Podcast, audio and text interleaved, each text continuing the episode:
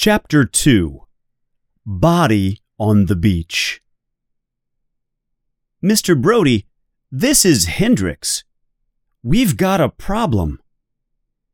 We received a call from a house on Old Mill Road a few minutes ago. A girl went out on the beach there last night, and she didn't come back.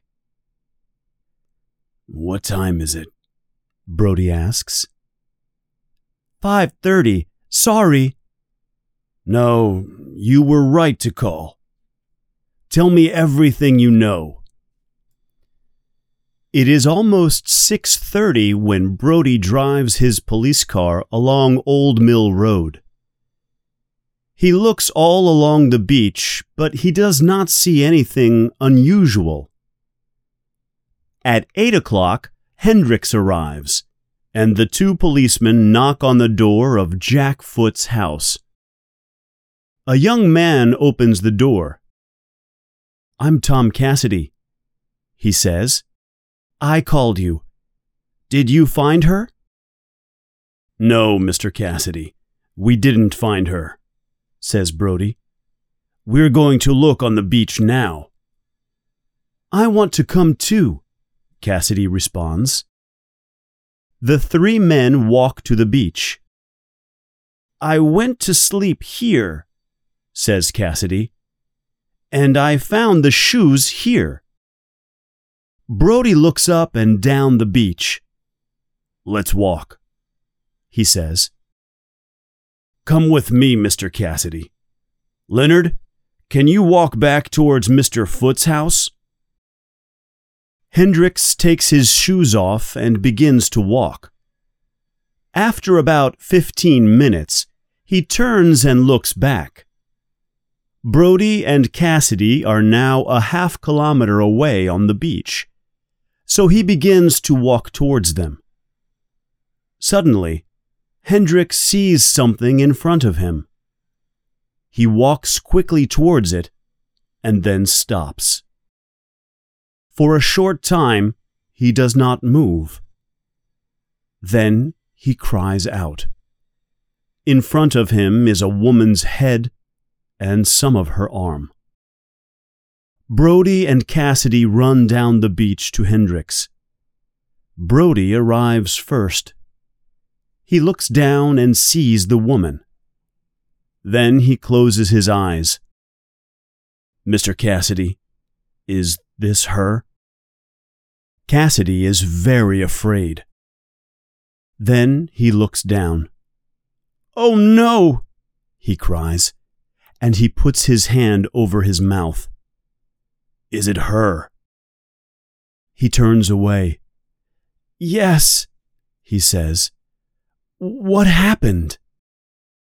I don't know, says Brody, but I think a shark attacked her. That night, Brody meets his friend Harry Meadows.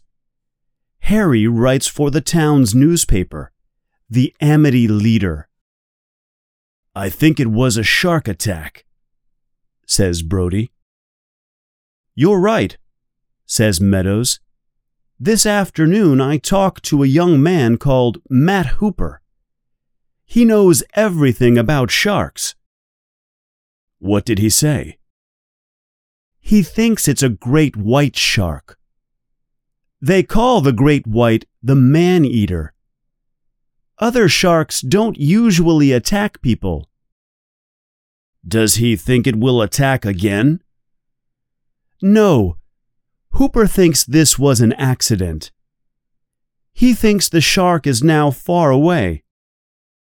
Meadows looks at Brody. It's not going to happen again, he says, and I'm not going to write about the accident in the Amity Leader. But it's a big story for your newspaper. I know, Martin, but it's summer, and this town must have visitors in the summer. People are afraid of sharks. That's true, Harry, says Brody.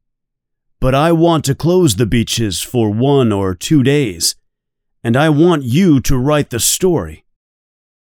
Meadows sits back in his chair. I can't do that, Harry, he says.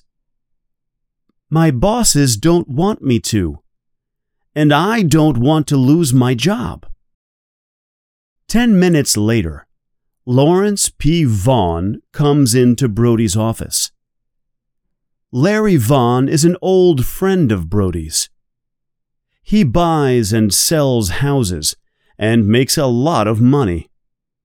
He is one of the most important people in the town. Vaughn sits down. Please, don't close the beaches, he says. It will soon be the 4th of July. That's our best weekend every summer. I don't want any more shark attacks, says Brody. There won't be any more shark attacks. But people will read about sharks in Amity and they won't come here. Brody looks at his old friend. He likes Larry, but he does not see him much these days. Okay, he says. I don't like it, but I won't close the beaches.